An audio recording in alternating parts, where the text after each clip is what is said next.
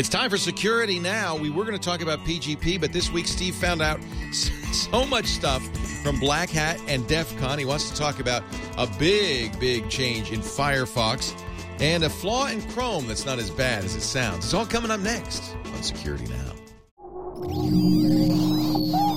Netcasts you love. From people you trust.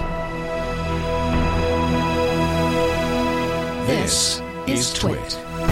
Audio bandwidth for Security Now is provided by the new Winamp for Android, featuring wireless sync and one-click iTunes import. Now with free daily music downloads and full-length CD listening parties. Download it for free at winamp.com slash Android. Video bandwidth for Security Now is provided by CacheFly at C-A-C-H-E-F-L-Y dot com. This is Security Now with Steve Gibson, episode 416, recorded August 7th, 2013. Black Hat, Tor, and more. Security Now is brought to you by ProXPN. ProXPN is a virtual private network that allows you to use the internet the way it should be, anonymously and without oversight. For 20% off your new account, visit proxpn.com slash twit and use the offer code SN20. And by audible.com to download the free audiobook of your choice. Go to audiblepodcast.com slash security now. It's time for Security Now, the show that covers you, your security, your privacy online with the explainer in chief himself, uh, Mr. Stephen Honor Harrington Gibson. Actually, I think it's Stephen Peter F. Hamilton Yeah. Gibson. Did you finish? after- oh, I did. I finished at the end of last week, as I expected. Steve And, uh, was doing what, 17 hour binges? Uh, well, it, was a, it was a 17 mile walk on one day when I was reading with my Kindle. right, yeah. Basically, it was they were 18 hour binges. I just I was reading, sleeping, and eating, and that's it. My friends were saying, "What happened? Where'd you go?" I said, "I can't talk to you right Lord now." above. Oh, my, my. But you And finished the it. problem is, I did. I did the uh, the Void trilogy. Absolutely loved it. I can understand people saying, "Eh, it wasn't his best work," but if you just if you're not in a hurry, if you don't, I mean, if you just want a really nice, rich, interesting storytelling and characterization in a sci-fi framework, it, I, I thought he did a really nice job. What is, and what is your favorite Peter F. Hamilton? Do you have one? Oh, I think it's got well, the early Greg Mandel stuff is really fun. Oh, good. I haven't read that. To and that. gland, gland is the word I was trying to remember when, because Greg Mandel has an ESP gland been yeah. That's right. embedded in his head, and he squeezes somehow he can he can Squeeze out a little ESP. squeeze once in a it, squeeze out a little juice into his brain. That, yeah. I'd like Ah. that. Anyway, yeah, the ESP, the Esper ESP gland. Anyway, would be nice. I think Fallen Dragon. If I were to I say, agree. I agree. it's it, it's it's a reasonable size. It's beautiful characterization, really interesting story, fabulous ending. I mean, that's if I were to complain about his really long works, like just the off, Night's, the yeah. Night's Dawn trilogy was the first one, of course Don't like that. Um, really. and then and even the void it's like he wrapped it all up but it didn't have any like real kick and and punch at the end and oh my goodness fallen dragon has a wonderful surprise twist that you never see coming and so I, I, I really just I've read it several times, and I, I I wish for amnesia so I could read it. I think my favorite uh, trilogy is Pandora Star, the Pandora Star trilogy. Two uh, two books in that D- one. So- Dilogy. Diology. Dialogy. yeah. Pandora Star and uh, I agree. Pandora Star as a as a substantial piece of work. Also, then it- his his Commonwealth environment, his Love that. Commonwealth universe is really fun. The idea of having wormholes that you drive trains through, because how else how could you better use a wormhole than than with by train bringing back train system? Yeah. It makes total sense. You know, so you have a, a, a, a, transgalactic train system, uh, courtesy of wormholes. It just it's great. So and great. I mean, anyway, so so the Commonwealth universe, I really like that he he develops with uh, with Pandora Star, and he is working on some additional ones. So, and I'm glad Okay. for that. Oh, good. But I'm not touching them. This is not the science fiction show, despite appearances. No. now, uh, last week you said we would do a PGP show, but uh, current events have have changed all known. that. I sh- well, yes, I should have known better. First of all, we've got the really interesting story of people discovering some spyware on their Firefox version 17 browsers that are part of the Tor bundle, Oy. Which they are explicitly using for anonymizing themselves. It turns out our U.S. law enforcement has figured out how to get in there and and break anonymity. So that would have been a big one. Also, Twitter just finalized the, the yesterday the second shoe dropped on their multi-factor authentication and there's an, um, something really interesting that they've done for in case you don't have your phone with you after requiring you to have your phone with you which we need to talk about and then of course black hat and def con just happened and i should have known better than to think that we were going to talk about anything else after that major Uh, convocation yes, in I Las should have. Vegas. I should have. I should have thought of that too. So this is Black Hat. This is our annual Black Hat show. Tor and More Yeah. podcast, Yeah. and we will do a Q and A next week, and we'll pick. We'll we'll start in on our unless something else really significant happens. Uh, anyway, but we're in general. I want to talk about email security as our ongoing background three theme until we have it completely wrapped up with interruptions for user feedback and any other events that happened and the first one of which is this week Perfect. Perfect. Yeah. Before let's I'll tell you what. Let, uh, let's get going in a second, but first let's uh, maybe uh, sell a little Yeah. something. What do you say? good idea pay for this Pay for the pay for the show with a little visit to our friends at Pro XPN. We've talked about OpenVPN as a way of uh, privatizing your conversations on the internet. What it is is essentially a, an encrypted tunnel that starts with you at your uh, computer, at your point of egress. It could be a mobile device, computer, tablet, and then is encrypted all the way to uh, the OpenVPN or the VPN server from which point it makes its way out onto the uh, open internet. Have to do that because unless you have a VPN connection directly to the website you're going to, which sometimes happens, but doesn't usually on a public website, you've got to be in the public internet at some point. A lot of people use VPNs for business uh, uh, uh, communications. So I'll be at home and I can log into the company corporate network. We do that um, via VPN. We do that uh, with Premier Radio Networks, for instance. I can log in to do the call screening set, which r- runs on their computer, but I use a VPN to get to it. ProXPN is designed for people who want that kind of security, and it is strong encryption. It is open source, open PGP, strong encryption from your place to the ProXPN servers and thence out to the internet. And it gives you several benefits. First of all, you can be at a hotel or an open Wi Fi access spot. You can be anywhere using the internet, and no one can see what you're doing. That's really important if you travel. That's that's the that's the way I started using ProXPN. But there are other advantages. For instance, with ProXPN, you can emerge at any of their server locations in Dallas, Seattle, London, Singapore, Los Angeles, New York City, or Amsterdam.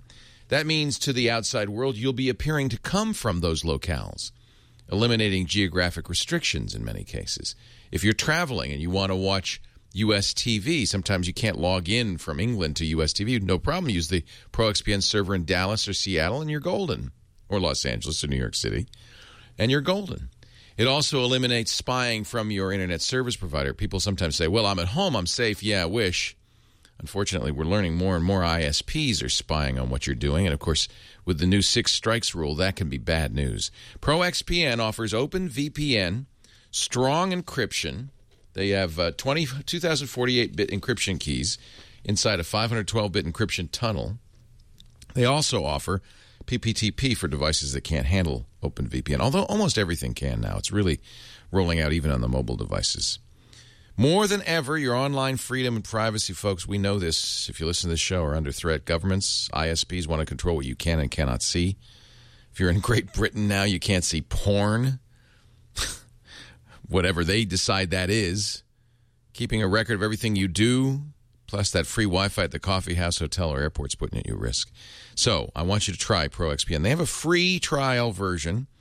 but I recommend the Pro version, and especially with our deal. So here's what I want you to do. By the way, any online application can work with ProXPN, including browsers, email, file sharing, instant message programs. Everything you do is hidden from prying eyes, hiding your physical location, giving you unfettered access to any website or online service. Here's the deal the, the Pro version of ProXPN is normally uh, $9.95 a month or $74.95 when you buy an entire year. But if you use our special Security Now offer, which is SN20, you'll get 20 20% off for the lifetime of your account, not for the first month of the first year, forever. That's that means on the on the uh, annual plan, it's less than five bucks a month for strong VPN. You can cancel within seven days for a full refund. I think you'll be very impressed. Steve Gibson approved. ProXPN.com slash twit and use the offer code SN20. You'll get 20% off. Pro, P R O X P N dot com slash twit. And we thank them for their support of security now. All right. Should we get to the Firefox story? Is that the that where you want to start? Yeah. Um, we just had, uh, I think it was yesterday, Firefox version 23, which was much anticipated. We we've talked about it uh, several times, and I'm sounding disappointed because I am. We once again failed to get third-party cookie blocking by default, despite the fact that they've punted. This is the second time punted on that. Um, there are several new features which are good, and we also already discussed the, the disappointing one that an easy way to j- disable JavaScript was expected to be removed from the user interface, and it's gone. Really? So That's yes, odd. and remember that what they did was in updating, even if you had it turned off and you update to version 23, they turn JavaScript back on and then remove the ability to turn it off. Now, it's still, you can still get to it in the It's in about Uh, you know- config now, right? in the exactly in, in that ridiculous I mean Chrome's doing that too. It is so ridiculous. it, there's amazing number of settings Yeah, that are yeah. available in there, uh, which are sort of more like tweaks than regular UI things. Their feeling is this: JavaScript is now. It, it would be like turning HTML off. Is what they feel. They're like that setting is too potent. Yeah, it the web depends upon JavaScript now to the extent that you cannot really practically run without it. So they're saying we're going to remove it from the UI because it it just no longer makes sense not to have JavaScript on all the time. And if you are security conscious because oops, I mean the way the FBI got into Tor was through JavaScript and those okay, I Whoa, you almost did a bad word. I almost did a bad word. Those what? Mon- monkeys, monkeys. the monkeys. The even the Tor monkeys said, "Oh, you know, maybe we should have JavaScript on in the Tor browser by default. It didn't used to be on, and this would have never happened if they had left it off. But even they succumbed to, oh well, let's you know." The, Here's people what I would say. You know, I think if you're sophisticated enough to be using Tor, then you're sophisticated enough to, to know what to do about Java. Um, Well, but no, I can but understand. JavaScript. I mean JavaScript. I should say. But I can Yeah. understand why Firefox, which is a browser that men it, they're trying to get everybody to use, Yep. might say, you know, if we let people just turn it off, they're gonna their experience is gonna be so confusing that. But the sophisticated user is going to either use no script or you can actually bookmark the appropriate about config um, statement to Well, have a bookmark to turn it off and on if you their want. point is exactly that. They're Yeah. saying that. And now, what's controversial is they didn't tell you that they were turning it No, back on. they should have said. And that's they really that's that's. you mean if I if I upgrade, it'll turn it back on if I had it off? yes Oh, that's not right. yes silently with no indication. Hmm. So so their position is that that if you want JavaScript off, nobody can actually live with it off. So get no script.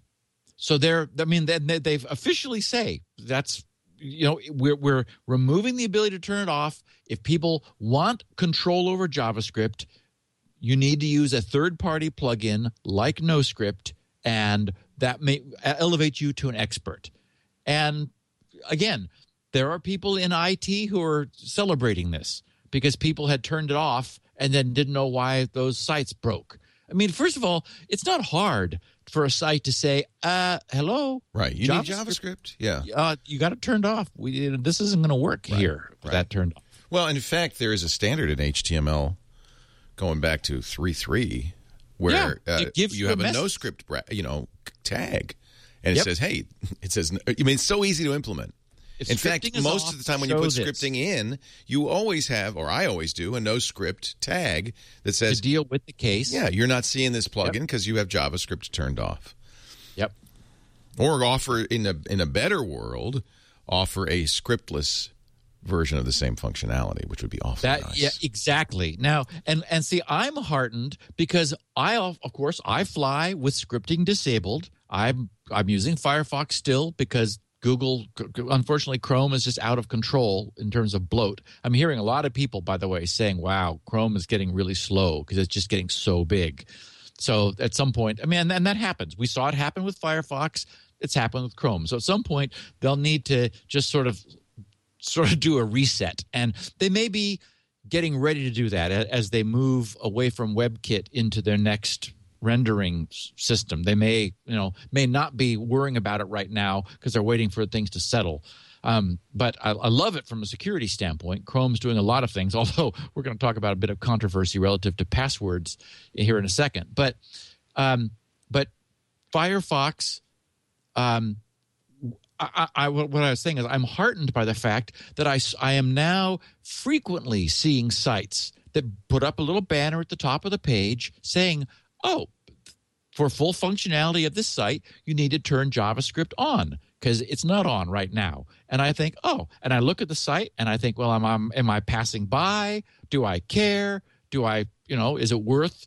Do I, do I trust this site? And again, it's because of everything we've seen. It's not the site so much as you know the, the everything about it because we've seen JavaScript code being injected onto otherwise good sites. And in the news also this week, we're seeing now malicious ad servers are injecting JavaScript into ads, which are being thir- so so third party ads being served up by good sites are um, running script now that can be malicious. So uh, again, our audience knows how I feel about scripting. It's just absolutely it should be off unless you know you need to turn it on. And as if you're skipping around the internet and clicking on links, you really want to do that with JavaScript off because it's it's now the way bad stuff gets in. So that setting's removed from Firefox in version 23.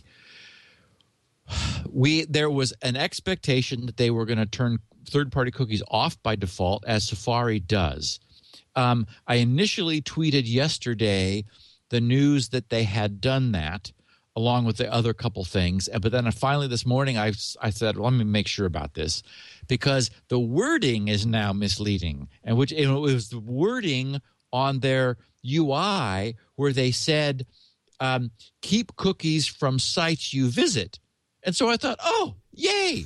That's exactly what Safari says. And sites you don't visit. Unfortunately, it also is and sites you don't in, in the case of Firefox. Now, many people don't know because this is one of those deep technology projects that I did where after I solved all the problems, I got a lot of the documentation done, but then something came up and it took me off in a different direction. GRC has for years hosted a, a beautiful, if I do say so myself, um, cookie forensics system that instantly shows you exactly what your browser is doing. And I, because it's not linked to the main menu, nobody knows about it. But I created a little Bitly shortcut just now for a, a, a for my for my correction tweet when I realized that Firefox version 23 had not blocked third-party cookies. bit.ly slash check cookie, all lowercase, C H E C K C O O K I E. And that just redirects you to my site's secure cookie checking system, which which needs to have browser redirects enabled because that's the technology it uses for causing your browser to query and get responses, query and get responses several times as it tracks exactly what cookies are sent and received in order to do all kinds of cool things like show you whether you've got stale cookies, fresh cookies, no cookies. It actually plants cookies in icons, in in iframes, in in page headers. It does that the- fast. It's doing all that. Yeah, oh, it does. It, Louise. it does a whole bunch of stuff and gives you a cool summary, uh, which it then interprets all that for you in English, telling you what you need to worry about and not. Um, and it, what's nice is for doing it, doing research in how various browsers are configured. It's it just allows you to quickly determine what's going on. Uh, because, for example, some browsers, even Safari, if you disable cookies, then come and then re, and then do this, it'll say, well, your new cookies are disabled, but old cookies are still being sent. Oh, wow. And so you you can go ooh, and then close Safari and start it up again, and then see if that's still true, and then like wipe out cookies and then see anyway it's it's fabulous for testing how cookies are handled so bit.ly slash check cookie.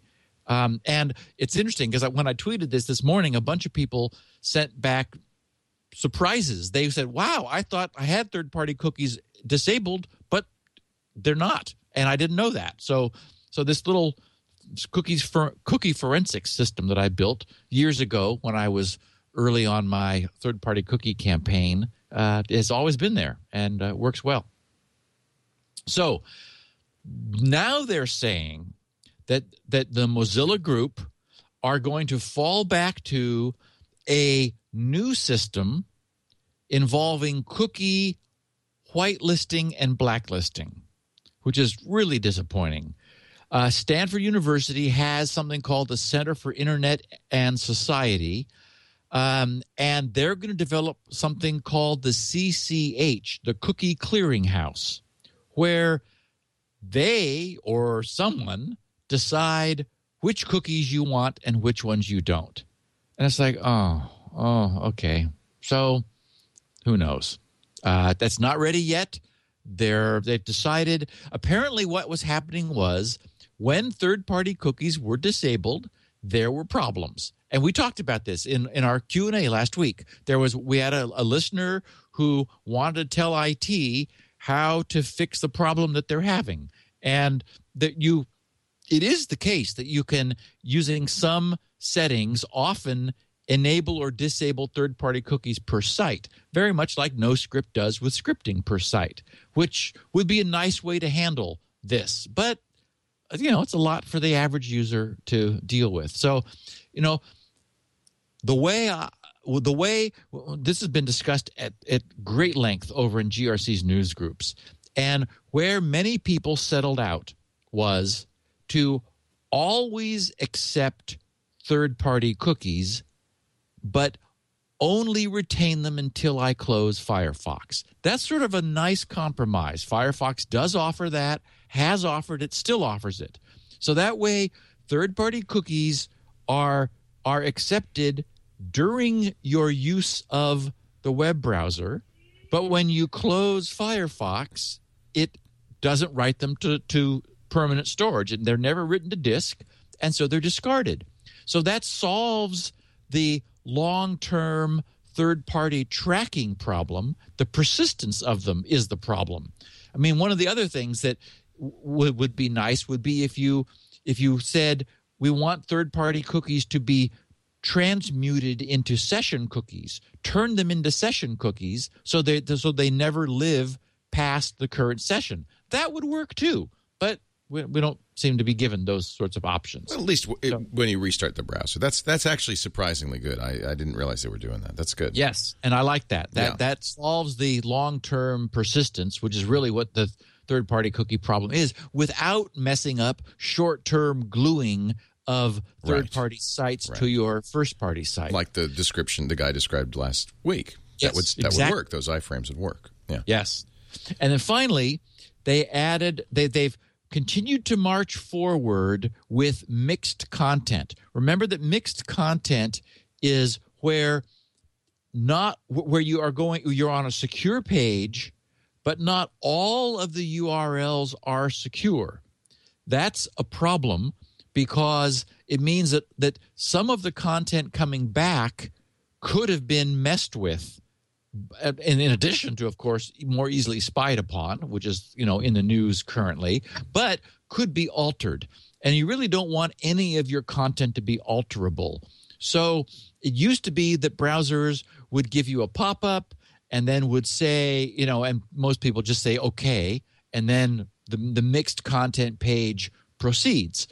With version 23 firefox divides the insecure content which could be requested by the page you're visiting into active and inactive.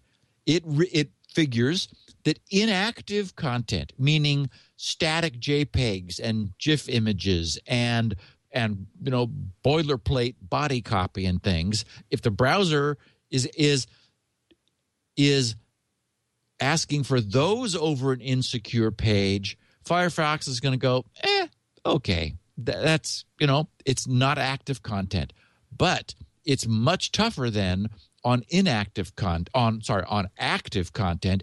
It blocks it. No notices, no warnings. It simply blocks it. It will not come up. And then and a, a rather obscure new icon shows or yeah well a little image over in the very far left of your url it shows a shield that is half filled in. So it's like split sort of a split shield. And that's their indication that we have blocked active active mixed content on this page. If you click that it drops down a little information window explaining what the shield means and giving you the option of allowing all content, even active insecure content, on this otherwise secure page. So that's what they feel now for version 23 is the right way to handle the the mixed content problem is to allow inactive block active but then sort of make a note of it over in the url in case something seems wrong to you and then you can click it and allow the active content the active insecure component of the page to come through.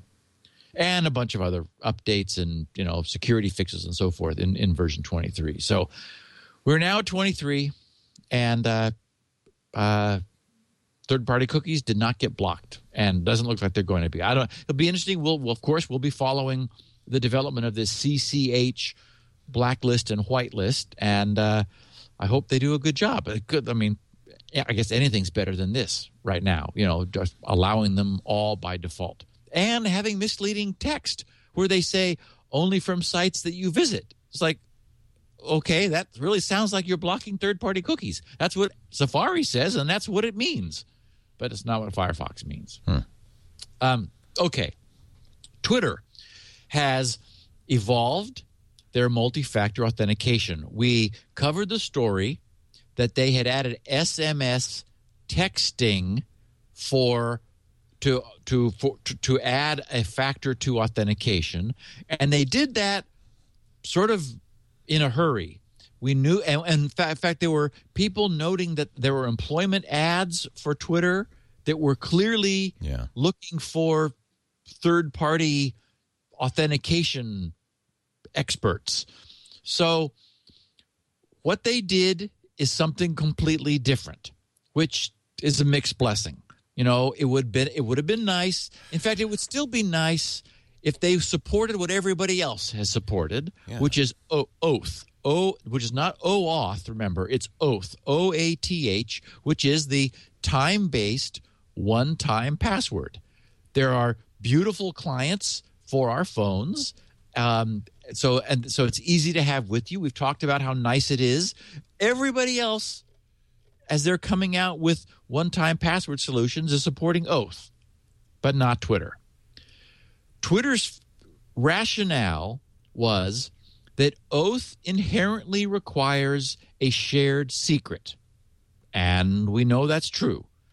The idea is your phone has a gibberishy looking mumbo jumbo pseudo random token, and that's the key that drives the sequence that Oath uses to generate, based on time of day, to generate the six character pa- password that changes every 30 seconds.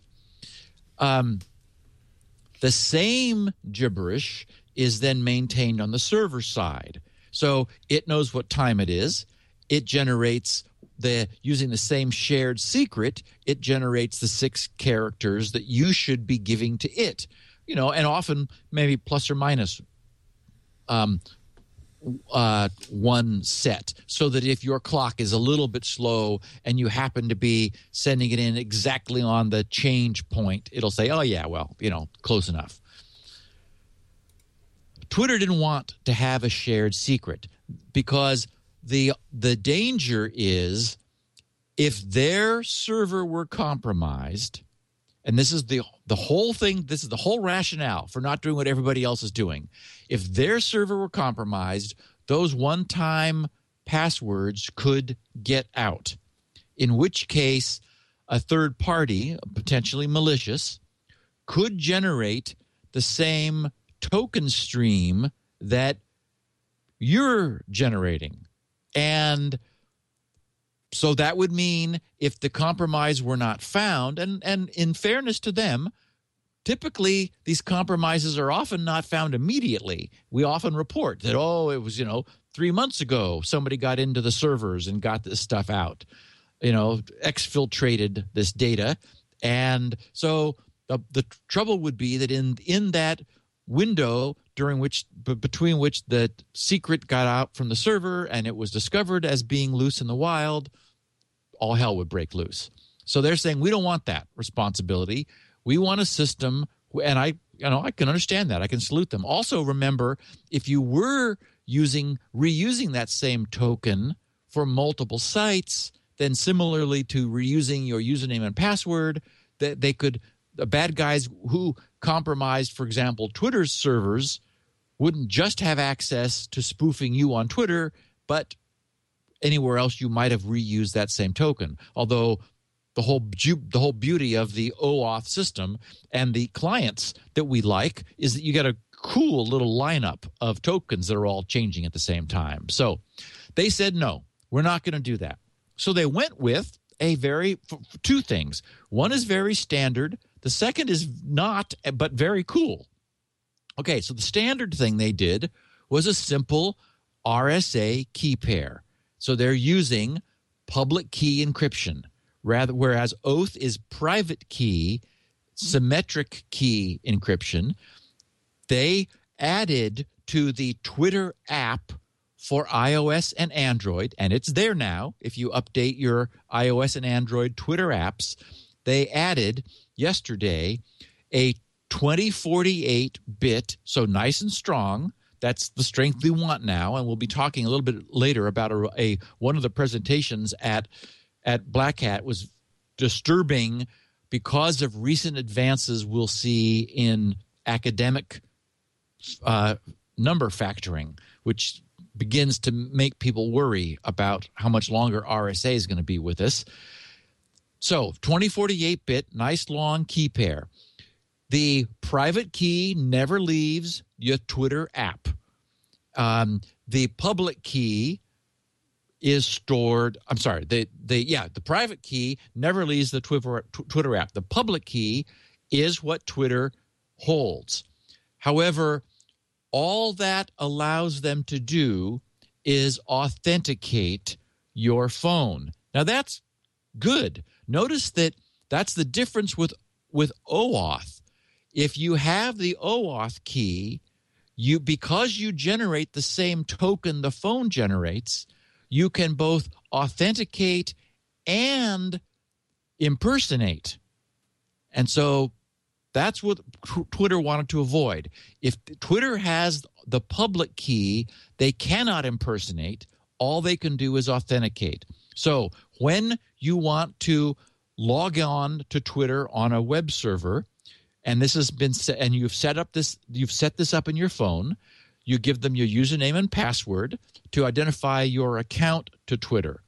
Then they see that this is set up, and they, Twitter, send your phone a long random challenge, as it's called in crypto parlance, 190 bits, which is turned into 32 characters as a so called nonce, N O N C E, a pseudo random nonce challenge.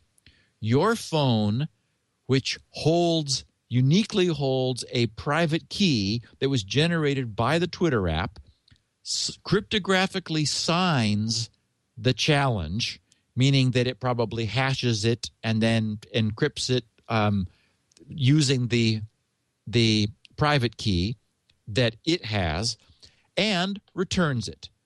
Twitter, the only thing Twitter can do is verify the challenge by taking but by decrypting the signature that you made and verifying that it is the proper hash of the challenge it sent only someone having the private key can do that so it says that that that very nicely validates you are you. So that technology we have now um, they like it because um, it it it avoids sms and the possibility of sms hacks. Um, and, and as, as, we said, for all the reasons I laid out first, it solves the problem of you know these public keys ever getting um, loose from them. All it can do is authenticate the challenge. But what if you don't have your phone? How do you do a recovery password? They recognize that that there you know all of these systems one way or another have to have a yeah but i you know I left my phone somewhere. It's not with me, blah, blah, blah. So, one t- what they need is a backup code.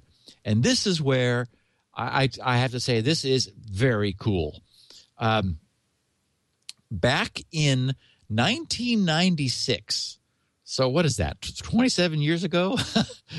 um, Northwestern University published an idea and this is back in you know like in Unix login days before the internet, um, published a a, a, a, a nifty concept that they called S slash key for secure key, and and the it was a one time password solution that for whatever reason no one ever adopted, but it's nifty.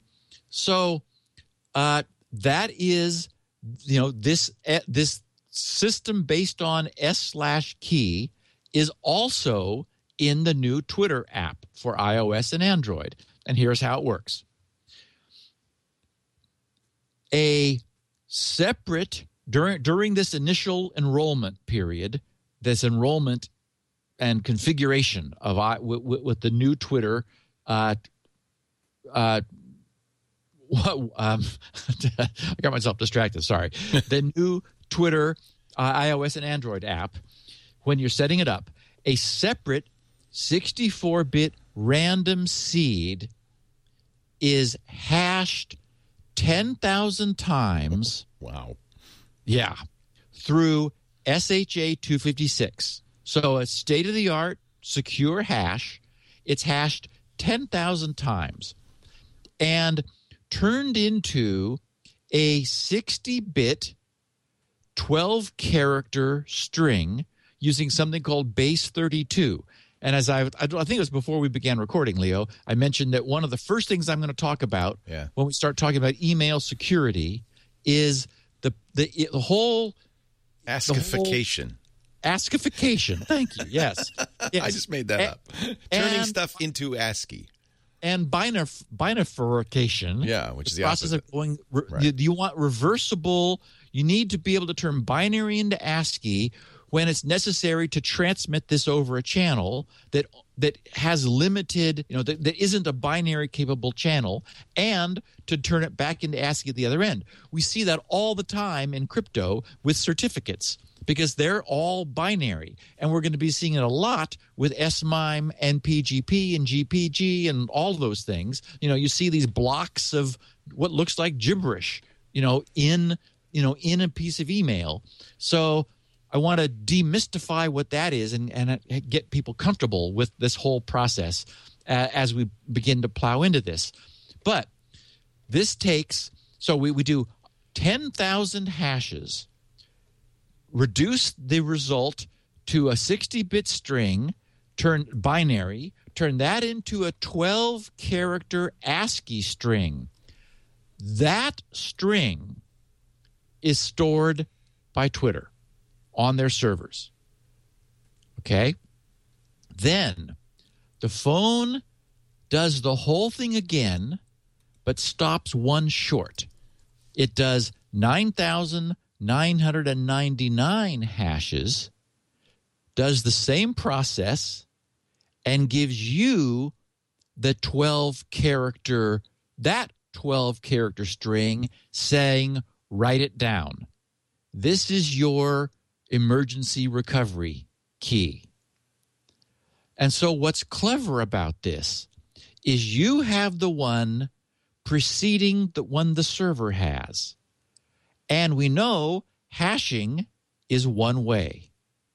So if you ever need to log on to Twitter and your phone is not available to you, but you wrote down this 12 character string in your you know and stuck it on a post-it note and, uh, and you know and in your wallet for example then you go oh i don't have my phone with me but i need to log on so you re- you type in the 12 character string and submit it Save it in your last pass so it's secure.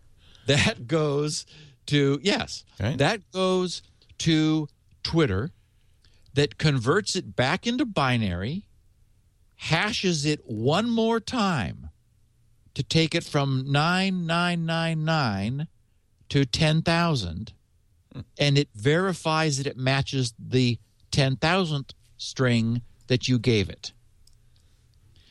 And um, and then when you ask your phone for another one because you can only use it one time. Oh, I forgot to say, after doing that, Twitter stores the 9,999th one because your next emergency code will be the 9,998th one. So basically, you as you use these over time, you, you're walking backwards through a chain of one-way functions, of chain of one-way hashes.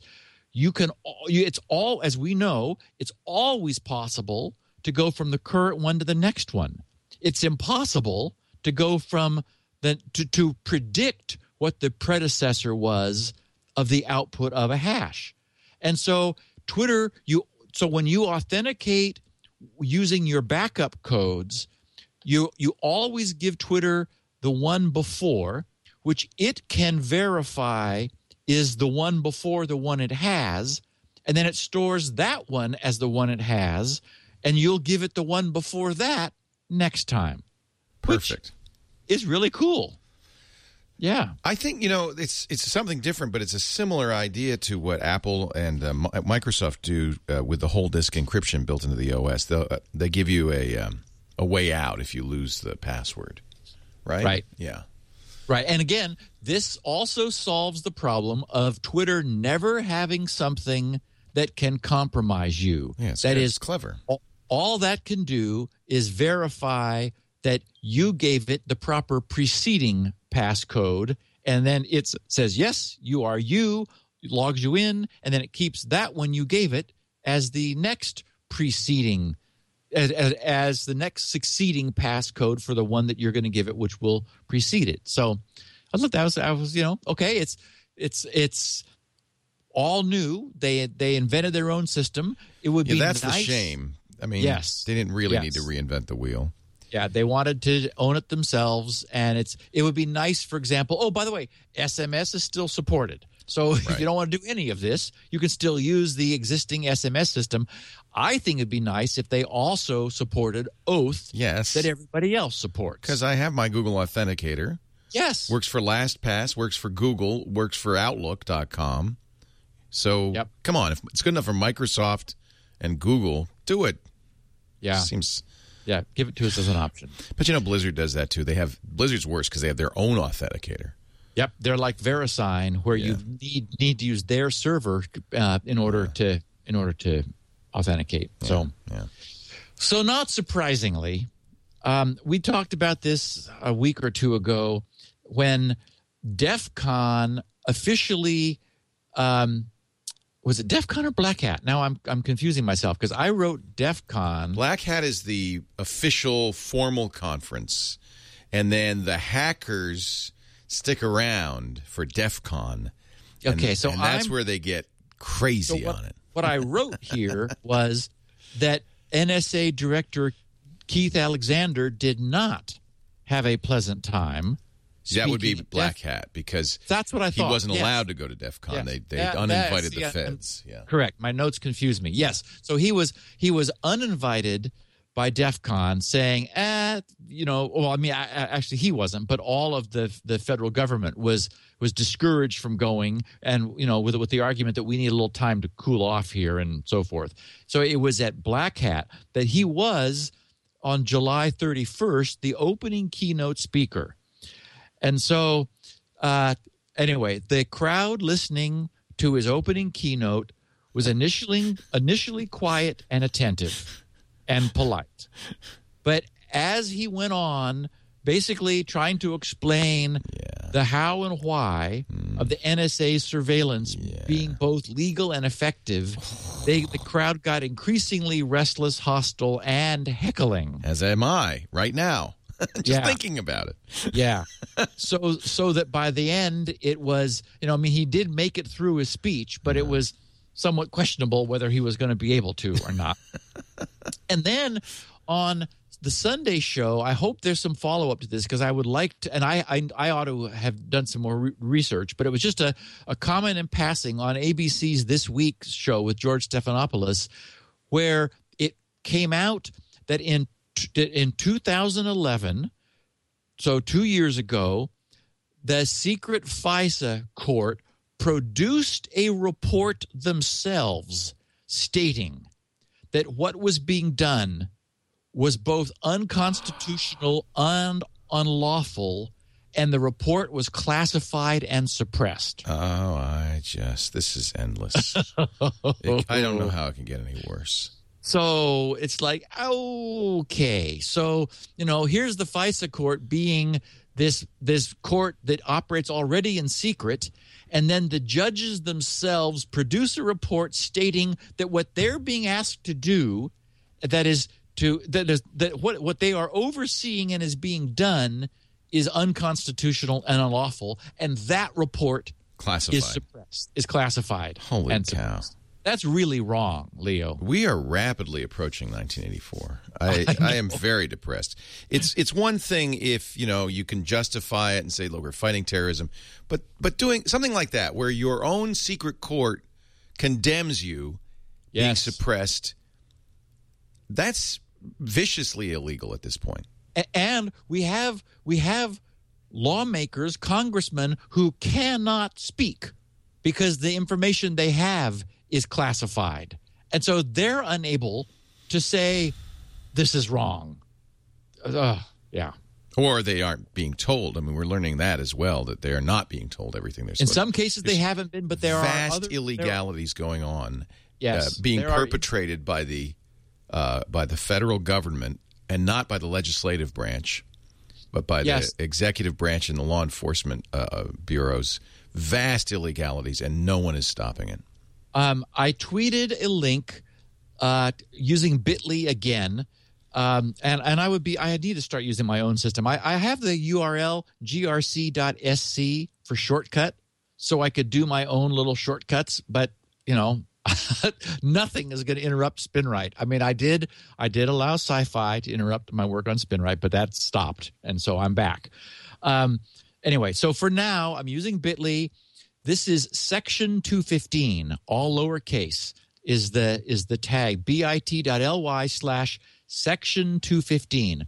This is the best, most succinct summary. Ars Technica just published this, which is a very good explanation for how this this mass surveillance legislation was was basically silently fudged.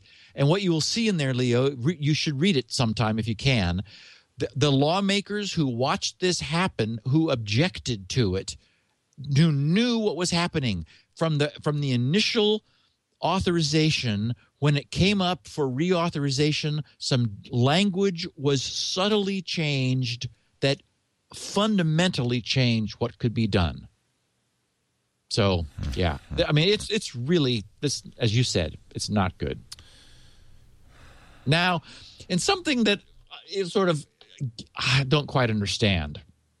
This this uh, this is for me this is a tempest in a teapot but twitter doesn't think so and the media doesn't think so. So you know 9 to 5 mac their headline security flaw in chrome browser reveals plain text passwords without authentication I was hoping you'd cover this because I'm uh, very curious about this, and of course, Yeah, and you I need thought- an expert to tell you. and i thought does it mean? wow Yeah. okay what is that That's not good. And then and so then they quote, they say the Guardian reports that a security flaw in Chrome allows anyone with access to a computer to view well, at least there are some requirements. gotta have a computer. That you Can't could leave it. that whole s- clause out. I know. To view all of the saved logins without requiring any form of authentication. And so so then I go, what? I, mm-hmm. so I switch over to the Guardian. Mm. Google Chrome security flaw allows unrestricted password access. And then their their subheader, plain text logon details for email, social networks, and company systems stored in the browser's settings panel.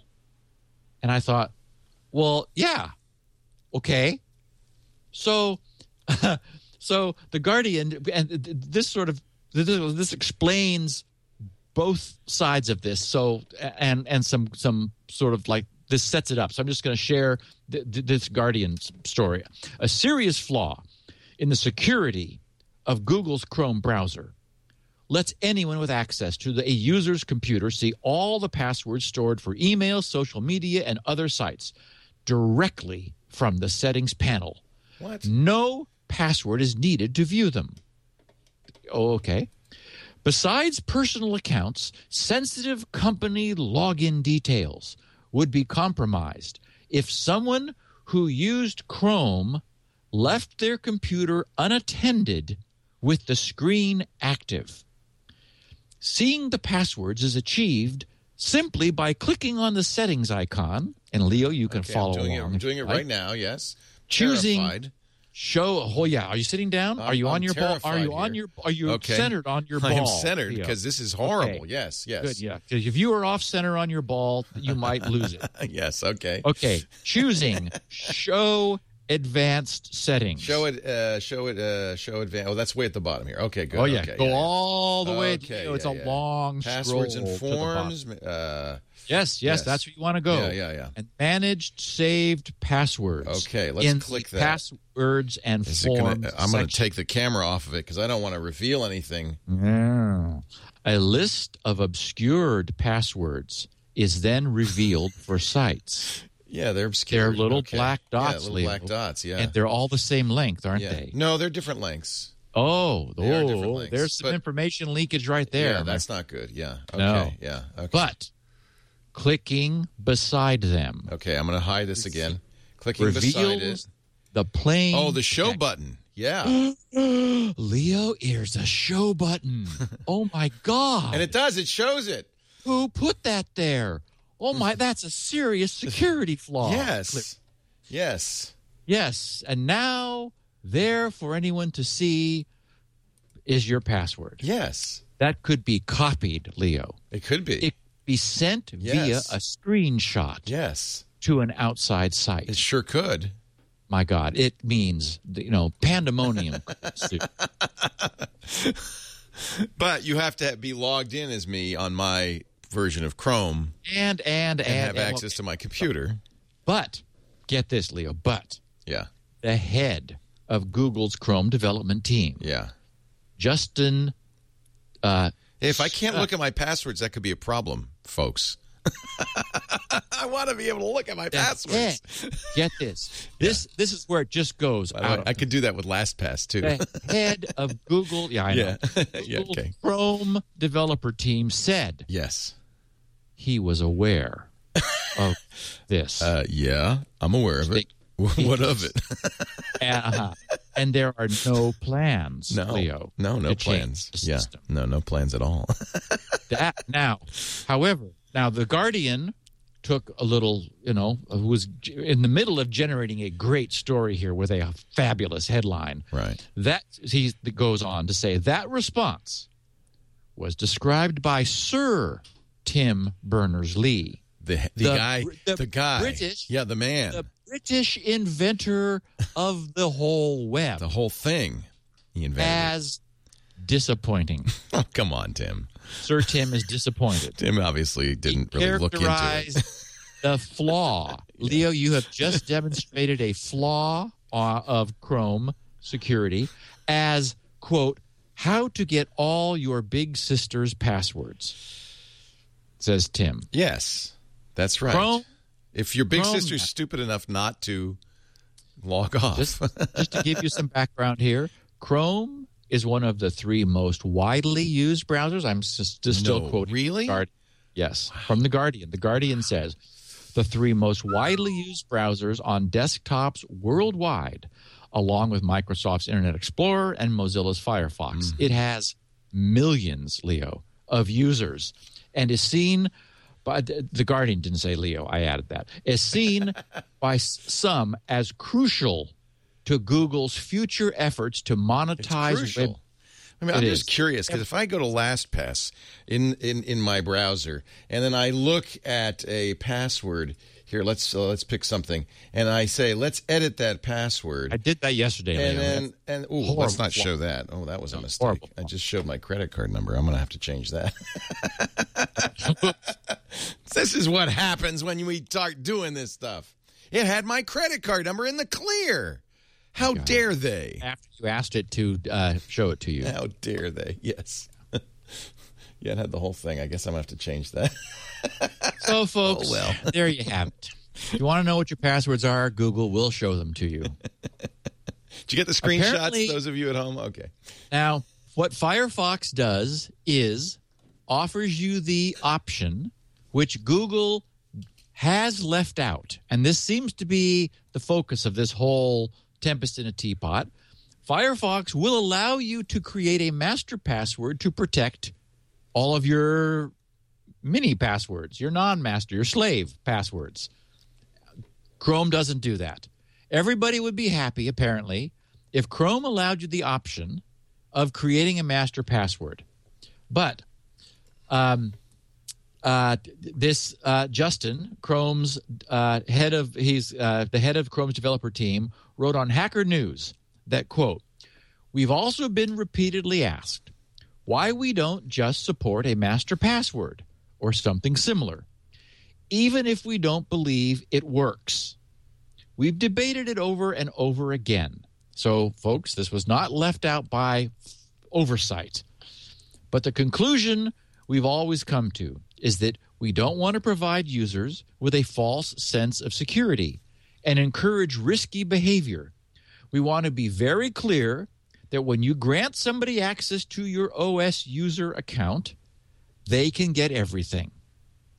And what I loved was this article finishes with an unnamed security manager at a publishing company who said, The fact you can view the passwords means they are stored in reversible form, which means that the dark coders out there will be writing a Trojan to steal that password store as we speak. Now, this is not a very smart security manager, unnamed, thankfully, at a publishing company, because of course they're reversible. They're stored in your browser so that your browser can send them to the website as if you had typed them. if you didn't do that, you and okay. okay. Uh, Yeah. So, uh, by the So way, the don't don't is- use that credit card number I just put out over the air because I've replaced it. So, Yeah. I can't believe I did that. Um, so uh, now the same thing happens with LastPass, uh, but you have to be logged in in both cases. You have to be logged in uh, to Chrome too. browsers want to describe want browsers want that browsers have always offered you would you like me to save the password Right. Of this page And, and Firefox will password protect that. Actually, Firefox did used to store that with that in a file without encryption, but that was a while ago.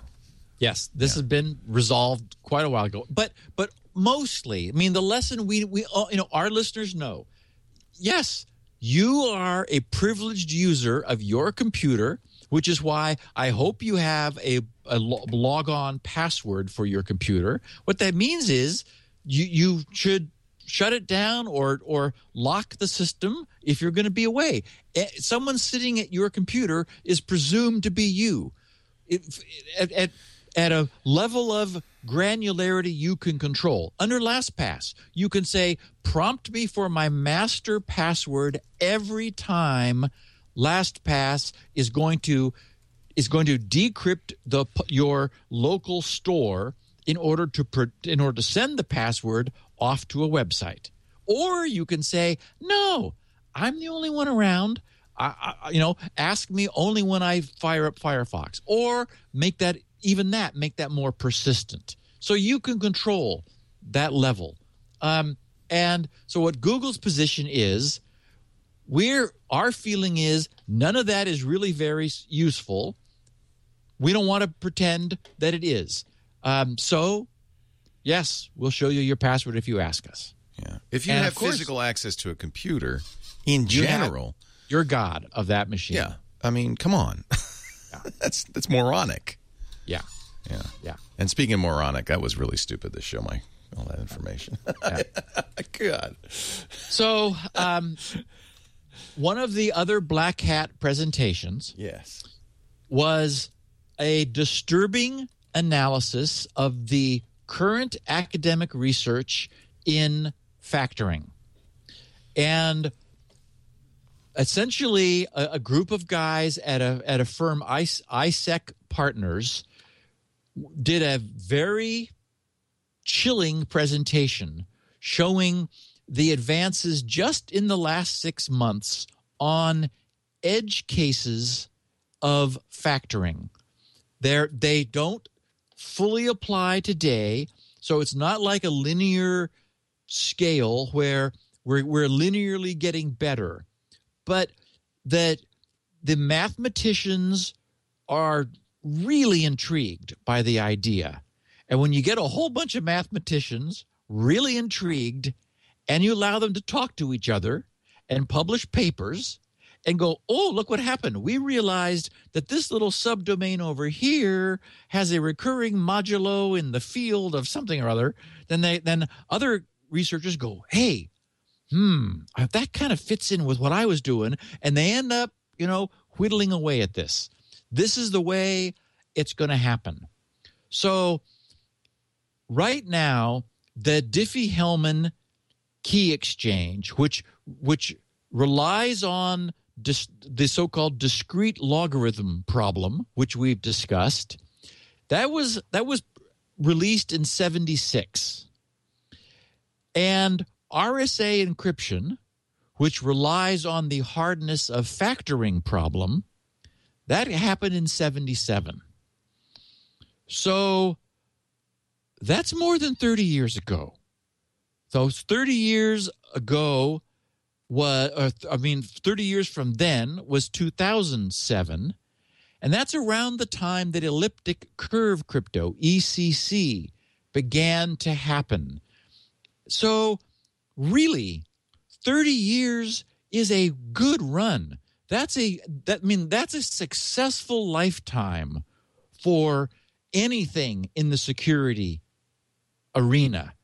And these guys argue that the problem is we are not prepared to move as quickly as we should. There is RSA and and Diffie-Hellman are too well entrenched in the in, in the crypto ecosystem such that if if if, if factoring fell tomorrow and they're not saying it's going to but you know bruce schneier's famous quote was attacks never get worse they only get better and we and th- one of our big topics for today is breach a new attack on on ssl encryption https sessions where we did we we're going to see exactly that.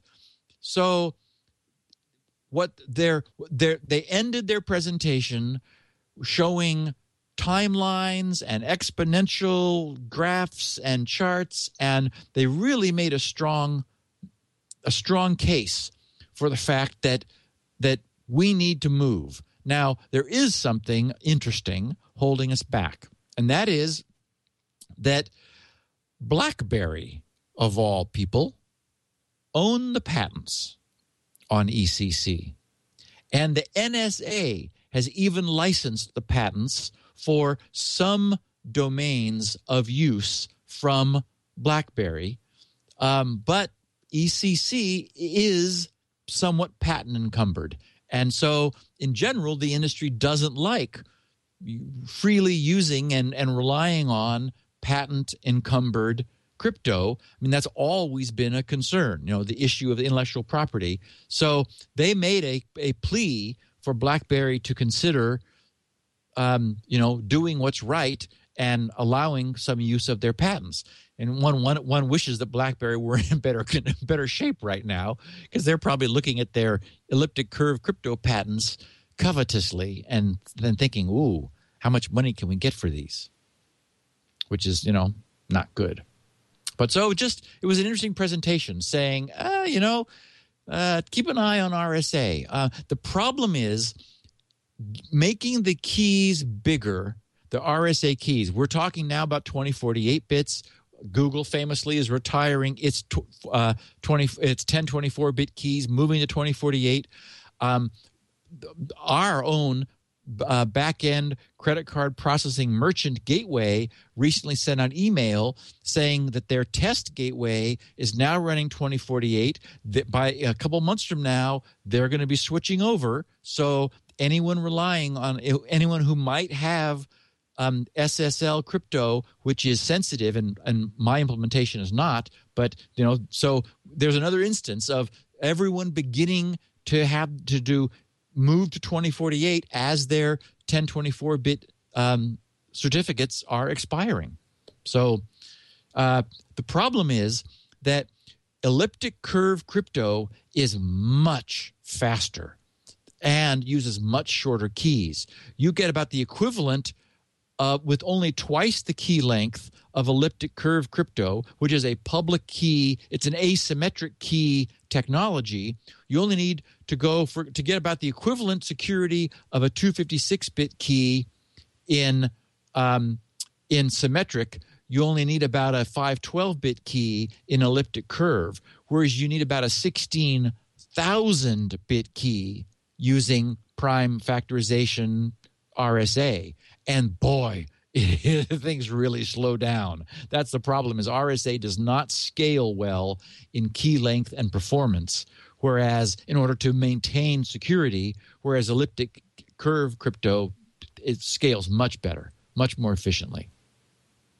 Uh, I did also note, just in passing, that uh, even Wikimedia is responding to the NSA spying uh, news, and they are hastening their move to HTTPS everywhere. They're going to be switching to a, a full secure mode just so that to, to make it less easy to have the users of Wikipedia uh, and the other Wikimedia properties uh, surveilled. Uh, and then, and then, lastly, before we get into our other technology stuff, uh, I, I noted, and many people brought it to my attention, that the other agencies, almost predictably, are the other government agencies are now complaining that the NSA has access to information they would like to have because it would make their their Well, of discovery course. and cases. The I know the New York Times said the National Security Agency's dominant role as the nation's spy warehouse has spurred frequent tensions and turf fights with other federal intelligence agencies that want to use its surveillance tools for their own investigations, says uh, uh, officials. Agencies working to curb drug trafficking, cyber attacks, money laundering, counterfeiting, and even copyright infringement. We know who they are Yeah. uh huh, complain that their attempts to exploit the security agency's vast resources have often been turned down because their own investigations are not considered a high enough priority, current and former government officials have said. Intelligence officials say they've been careful to limit the use of the security agency's troves of data and eavesdropping spyware for fear that they could be misused in ways that violate Americans' privacy rights. Uh huh. So What a surprise. Yeah. hmm. we got we got it, and you guys don't get it. Except that I don't buy it. No, I'm sure everybody gets it. no. So two brief notes. Um, I I did, as I mentioned at the top of the show, finish the Void trilogy last week. Loved it, and I would recommend Fallen Dragon as anyone's first dip into Peter Hamilton, followed by the Pandora Star, Star and Judas Unchained uh, pair of books. Uh, Elysium, uh, Matt Damon stars and opens on Friday. I can't wait. Um, I that would might actually be good. looks looks great from what I've seen. And Oblivion, the only movie that I've seen twice this summer, was released on disc. I thought you didn't like it. Oh, I loved it. Oh, you liked it. That's the Tom Cruise one. Yeah, I thought it was great. Oh, okay. I, really enjoyed it. And then just totally random, but I got a chuckle out of this. Uh, I got a note from Amazon telling me that the extended version of The Hobbit was just In case Out it on wasn't DVD. long enough. and I'm thinking, what? They extended the extended movie because I mean everybody was complaining. It was already three hours or something. ridiculously long. yeah. but no, we didn't see it all, Leo. There was some that was left on the cutting room floor, so they they pieced it back together, Waste. and the extended version Waste no furry toe. So um, uh, that's annoying because, of course, I bought the deluxe Blu-ray of The Hobbit when it came out, and now that's probably why they want me to buy it again. did you watch it yet? Yeah, several times. I liked it. Yeah, I, I- I enjoyed the movie. I didn't also. dislike it. I mean, it was nothing like the book, but I didn't dislike it. I liked it. I, I did. I didn't think it was too long. So- New one comes out in get- December. You can get more if you want. You can get this. It's extended now. I can only imagine. And uh, I am back on working on SpinRite. Yay. Uh, I'm working on now on the the low level driver for uh, the hardware, to, which will give us the access to huge buffers and was going to just really make S- SpinRite's going to be a huge uh, performance benefit for for SpinRite. Um, what I d- did so far, uh, there's there's a bunch of very delicate timing in the the so-called ATA specification, where, for example, if you if you change the drive you're selecting, um, where you've got two drives on on a traditional flat cable, you know the the, the IDE style drive with master and slave, you have to wait 400 nanoseconds for the newly selected drive to put its status on the bus and the drive that's, that was selected to release its status from the bus. Four hundred the prob- billionths of a second. Yeah. Oh dear. Yeah, and the problem is that it's not easy to know when that amount of time has passed. I don't think you can count it really. Well, and so there is like easy to know if much more time has passed, but if I did that, then I wouldn't be running as fast as I could. You know, and my whole my, as is always the case for me, I want to, to write this code once and have it last forever. So I've seen when I've looked around at how other people have solved the problem, I have been disappointed because even on really good websites, they say issue five output instructions and only use the or, or five input instructions sampling the status and only use the results from the last one. And it's like, what? Well, how do you know how long each output instruction is going to be? Because that keeps changing and getting faster. And it varies whether you're on an old style motherboard or a fancy fast chipset and, and so forth. So I've been very disappointed with what I've seen. Anyway, what I wrote and nailed down uh, after I got back to SpinRite was a system that gives me accuracy to on the test platform I have, and it's, it will in generally be the case, uh, down to 323 picoseconds of timing, so that the the the 500 nanosecond, I'm going to give it an extra hundred just because that's wise. The 500 nanosecond delay requires 1549 of those 323 picosecond intervals. So I've got that nailed down. I have a general purpose, high, highly accurate, high resolution time base, which establishes itself in three and a half seconds on anyone's machine. Um, and then that will be driving all of the, the access where where software is involved in waiting for things to happen on the uh, on the hardware bus. So it's going to be good, and it's going to work. How fun! What Yeah. fun to be love solving problems like this. That's why you do it. It's Yep. fun. Oh, it is exactly why I do it Yeah. because I wanted it's stuff I haven't done before, and I I come up with exactly the right solution that nobody else seems to have taken the time to do right. So, It's Gibson. and everybody Right. who has SpinRite six gets the new one. Yay! Hey, before we go on, uh, Steve, let me interrupt uh, briefly and talk a little bit about uh, our sponsor, Audible.com, the best place to get audiobooks, 100,000 strong audiobooks, lectures. They've got the great courses now. That's really, I, I love those. Uh, they've got, uh, of course, comedy performances, speeches, anything audio, anything you might listen to as you drive to work or home from work or at the gym or walking the dog or doing the dishes. Audible is the world's best bookstore of audiobooks. Fiction, science fiction, thrillers, romance, science, it's all here. Steve and I have been talking about Peter F. Hamilton. They've got a good selection of Peter F. Hamilton books. I just added uh, one to my cart, the one uh, Steve recommended, the uh, early Peter F. Hamilton, which I hadn't read, the Greg Mandel trilogy. Uh, they've got uh, all three books of that. I'm going to start with Mindstar Rising. I'll tell you what, you want to get this for free? I'll show you how. Oh, here's another one. If you're a Neal Stephenson fan, they've got uh, all the Neal Stephenson books, including the entire Baroque cycle, if you like long stuff. You know, one of my all time favorite books, maybe my favorite book of all time, is Cryptonomicon by Neal Stephenson. What it's, it's science fiction? No, it's about crypto. It's crypto fiction. it's fabulous. Anyway, I can go on and on. Here's the deal. Visit audiblepodcast.com slash security now. You'll be signing up for the gold account. That's a book a month. But your first month is free. Your first book is free. Cancel anytime in the first 30 days. Pay nothing. And uh, you will uh, get to keep the book forever.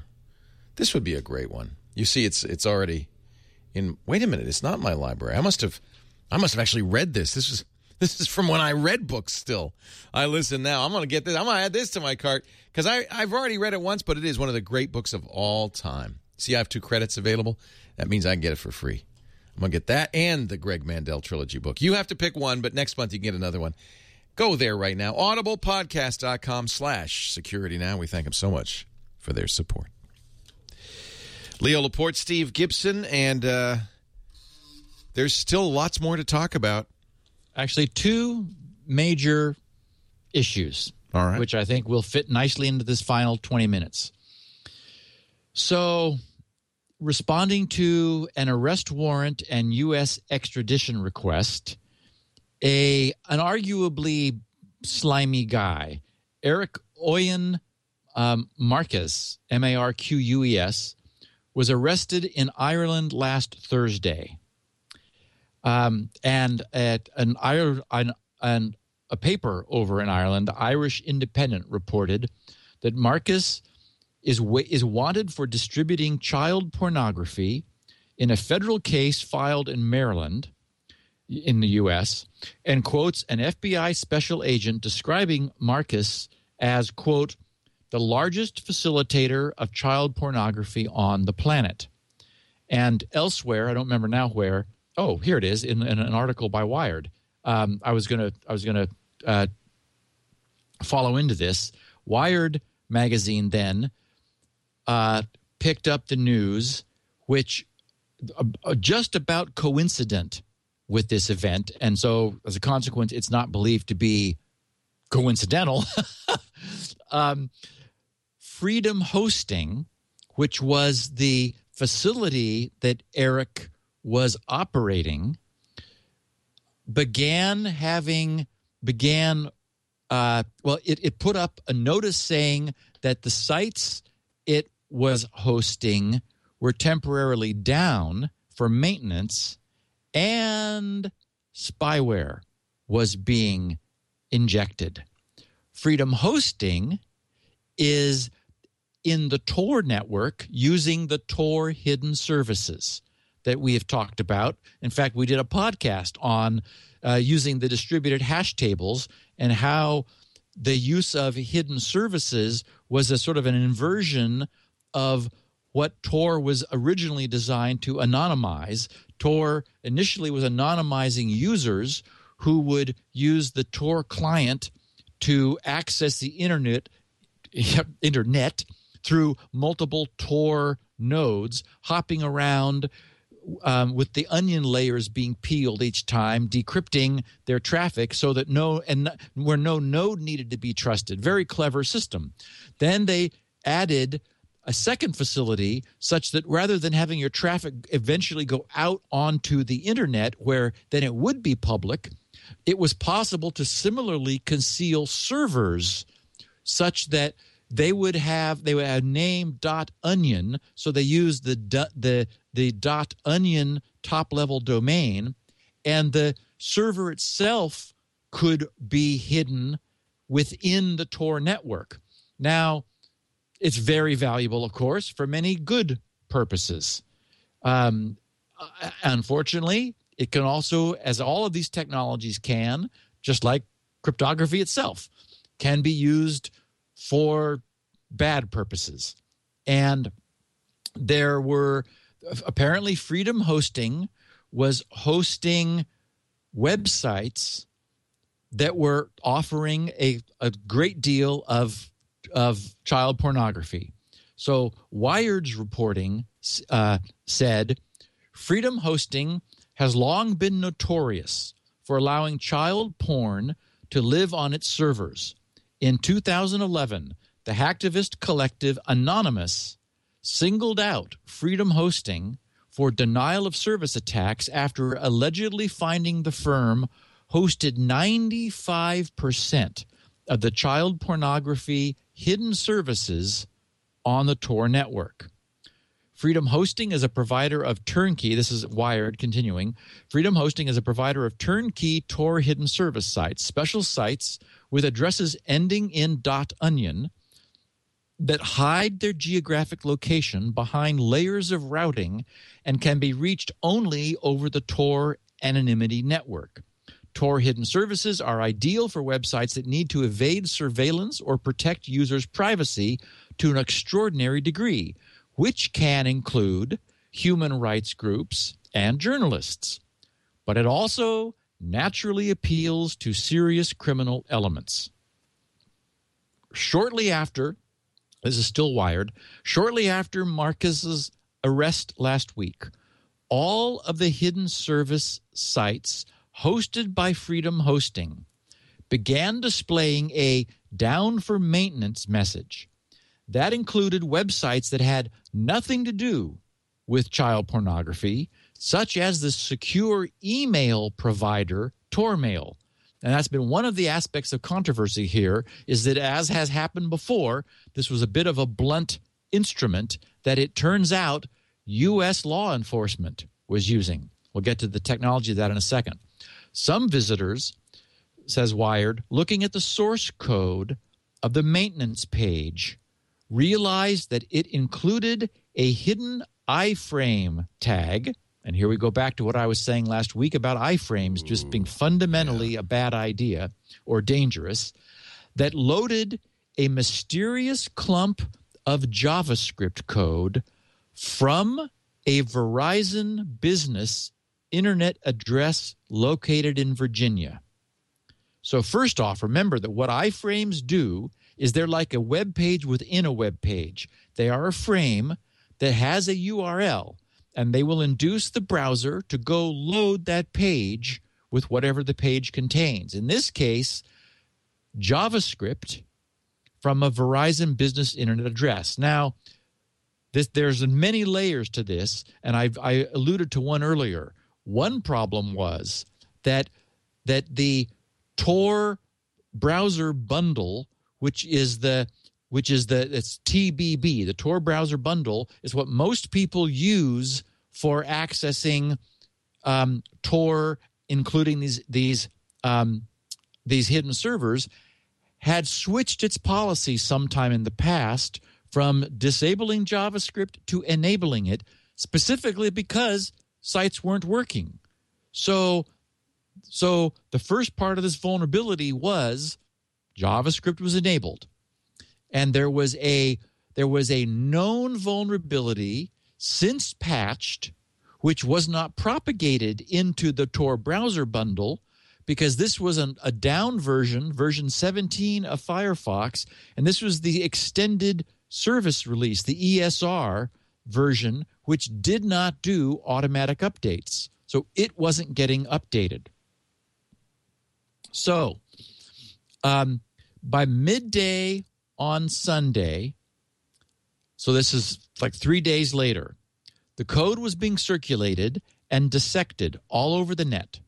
Mozilla confirmed the code exploits a critical memory management vulnerability in Firefox that was publicly reported back in June on the 25th and is fixed in the latest version of the browser. The Tor project wrote in a blog post Sunday, quote, "The malware payload could be trying to exploit potential bugs in Firefox 17 ESR on which our Tor browser is based. We're investigating these bugs and we'll fix them if we can. And so they so Wired concludes saying the inevitable conclusion is that the malware is designed specifically to attack the Tor browser. I agree. The strongest clue that the culprit is the FBI, beyond the circumstantial timing of Eric uh, Marcus's arrest is that the malware does nothing but deny but identify the target. And so um, some people have reverse engineered the code. I have looked at it. It is Windows. Um, it is Windows shell code essentially. The JavaScript has a has a variable called Magneto, which contains the Windows executable shellcode.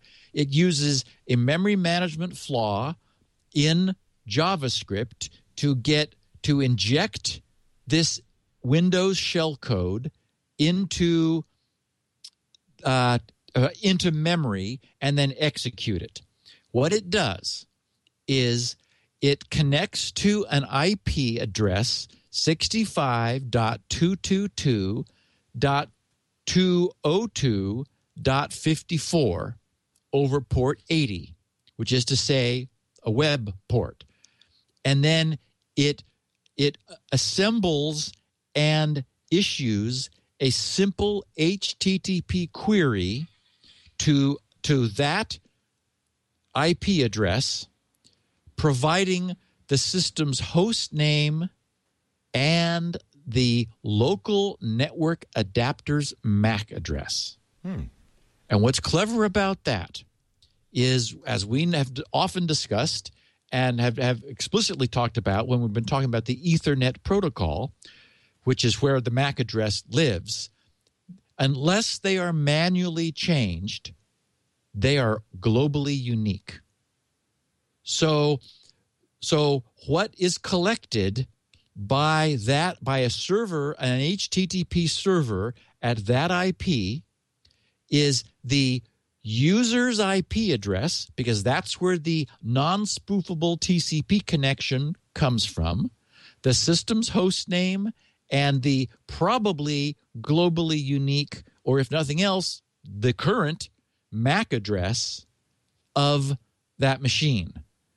So um, I've seen all kinds of misreporting about this. There was some some some reports believed that this was part of the CP a CIPAV, which is a well-known for about a decade now FBI spyware tool. CIPAV stands for Computer and Internet Protocol Address Verifier.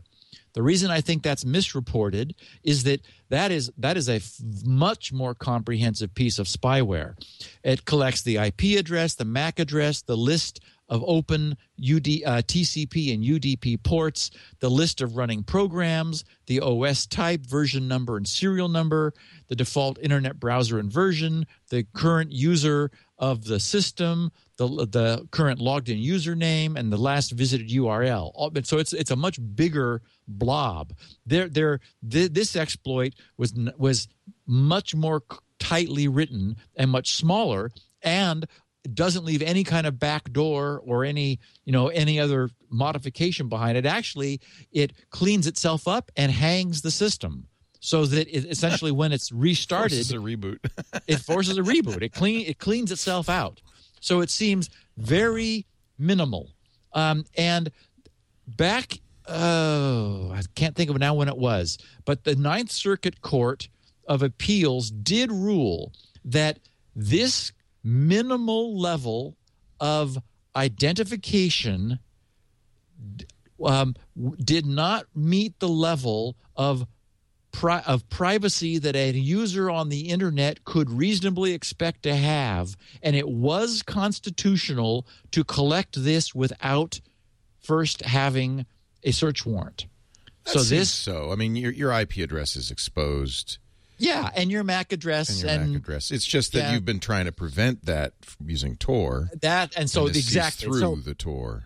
Exactly, and so that's the key here. Is remember that that you're using Tor and this client, and and there's tremendous amount of technology involved in hiding you. You're you've got all these wrappers of onion layers and your data's bouncing around among Tor browsers and onions are being pulled and so forth. And then your computer does a straight hot beeline connection to the FBI. And in fact, the there were there were early reports that this was an NSA IP. They didn't turn out to be true. There were reports that it was an SAIC, which is a major government contractor. That's not the case. Nobody knows where this goes. It turns out that it's been the IP address 65.222.202.54 has been traced to a small block of eight so-called ghost IPs. It's just an, a quote unallocated block at, at the Verizon Business Data Center in Ashburn, Virginia. So, oh, so nobody's using it. it's, it's, nobody's using that. That's there is a server. There's a server that hmm. that accepts happily accepts your TCP Huh. connection, Leo, Huh.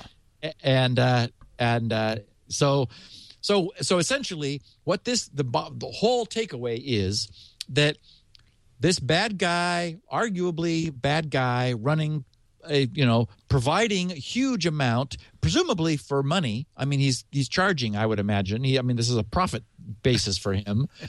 Selling kitty porn um, is extradited and um, arrested. The FBI figures out where his machines are, immediately puts up a sites are down message, but insert spyware such that anybody receiving those pages, anybody seeing those pages, will essentially completely de-anonymize themselves, connecting to the server in in Virginia with their IP, their MAC address, their machine's name, uh, and now they're in trouble.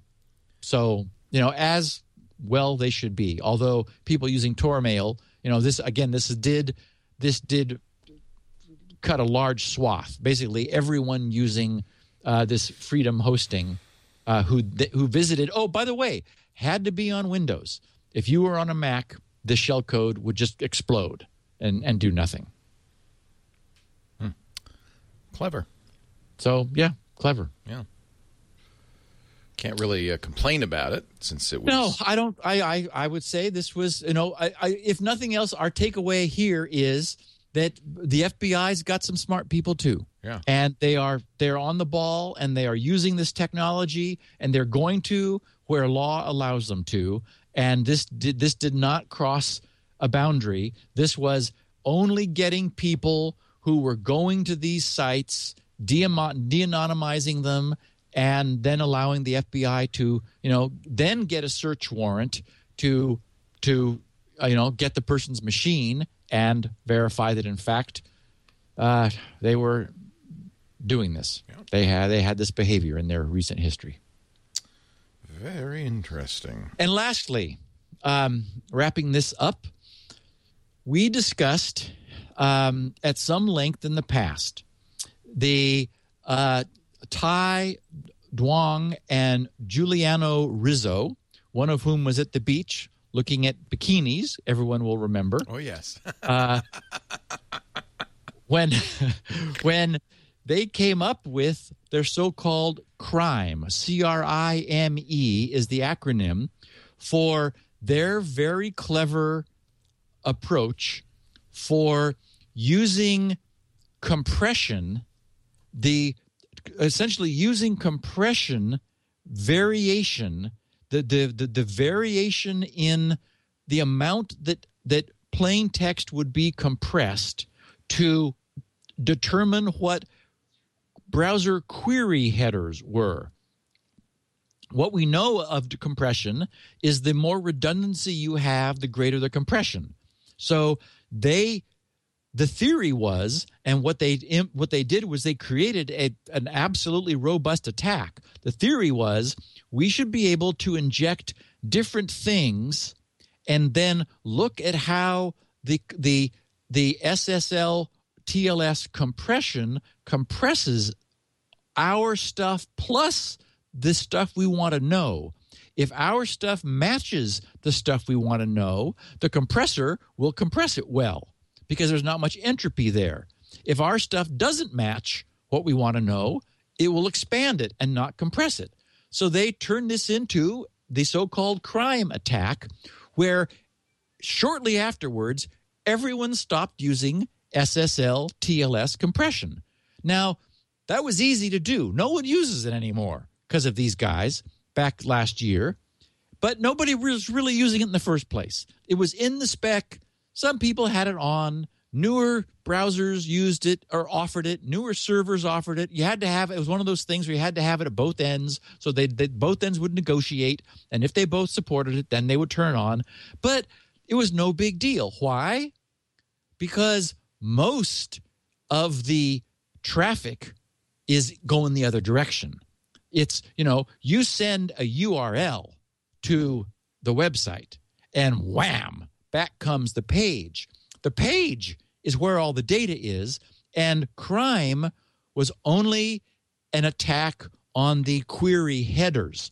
What they got was, and they demonstrated this, they got the session cookie. So that was certainly valuable, but that's where their attack ended. Breach, B R E A C H, browser reconnaissance and exfiltration via adaptive compression of hypertext. Nice acronym, breach. Was revealed last week at Black Hat. Breachattack.com has all the details if you want more than you get here. And basically, these guys figured out how to go the other direction. And the bad news is everybody uses compression coming from the server. What what crime did was remember that this is we're all sort of talking about layers. We the in communications technology, we've got like Ethernet at the bottom, and below that is like ARP, for example, for the Ethernet packets to route. And then we've got the IP layer, then we've got the TCP layer, then we have the SSL layer, and then we have on top of that HTTPS, essentially. Um, uh, so, so the SSL TLS layer really didn't matter because all it was was query headers essentially going in that direction. But these guys have figured out how to do the same thing in a relatively short time to crack critical data, state data being sent in the in the in the response headers, which often contains cookie setting material or or can often redundant, redundantly contain session based material. That stuff's going in the other direction. Everybody compresses their responses. The reason is, as we've talked about this before, HTML is incredibly redundant. It's a markup language, hypertext markup language, HTML, which has so much not only is it often in whatever language the, the text is written in and language is inherently redundant but all of this markup stuff you know tags are used with great abandon and and they can all be compressed. Consequently you get for example you can take a, a typical html page and squeeze it down to 20 to 25 percent of its original size. So that's huge in terms of performance in terms of minimizing delivery bandwidth and and also improving uh, the whole response time system of the web ecosystem because that means the page gets to you in one twenty in one quarter to one fifth the time. That contains links that allows the browser to ask for all the other assets of the page much faster and get them all coming to you. So the idea that we can no longer use HTTP compression is horrifying. And what these guys demonstrated was a was an attack on it, it, on um, I'm not I can't remember now whether it was IE or Chrome. Both were cited as being readily vulnerable because they're very fast. Um, and in their in, in the summary of their talk, it said, "In this hands-on talk, we will introduce a new targeted in, introduce new targeted techniques and research that allows an attacker to reliably retrieve encrypted secrets, session identifiers, tokens, OAuth tokens, email addresses, view state hidden fields, etc., from an HTTPS channel. We will demonstrate this new browser vector is real and practical by executing a proof of concept against a major enterprise product in under 30 seconds. The title of their speech their their talk was SSL Gone in 30 Seconds. A breach beyond crime. That's better than stealing a car. and they said we will describe the algorithm defi- behind the attack, how the usage of basic statistical analysis can be applied to extract data from dynamic pages, as well as practical mitigations you can implement today. We will also describe the posture of different software as a service vendors vis a vis this attack. Finally, to provide the community with ability to build on our research, determine levels of exposure, and deploy appropriate protection, we will release the breach tool. Oh. Yes. Wow. Yes. So that has happened. Hmm. For for mitigation, they don't offer much. Number 1, disable HTTP compression. Ouch. Nobody can afford to do that today. Disconnect secrets from user input. Somehow keep them, you know, like minimize the exposure. They suggest masking the secrets. For example, randomizing them with XOR and something else which you provide so that so the idea is you don't want something static to be sent from the server over and over and over. So, for example, don't redundantly provide the session token over and over and over and over because that's the kind of thing that's vulnerable. And and so essentially, we've all all web browser developers have assumed that if they enforce HTTPS, that is SSL sessions on the delivery of a secure page, then nothing else matters. They can just they can send cookies. They can they, they can have headers that they would not anyone else want, ever want anyone else to see. They don't have to worry. That's gone now. Now any any webmasters should immediately take a look who are concerned about this take a look at what they're sending out at the in the in the response headers and do what they need to to obscure them, rearrange them, uh, pad them, add pseudo random noise as the first header, append a, a, a random varying length junk before the actual secret content.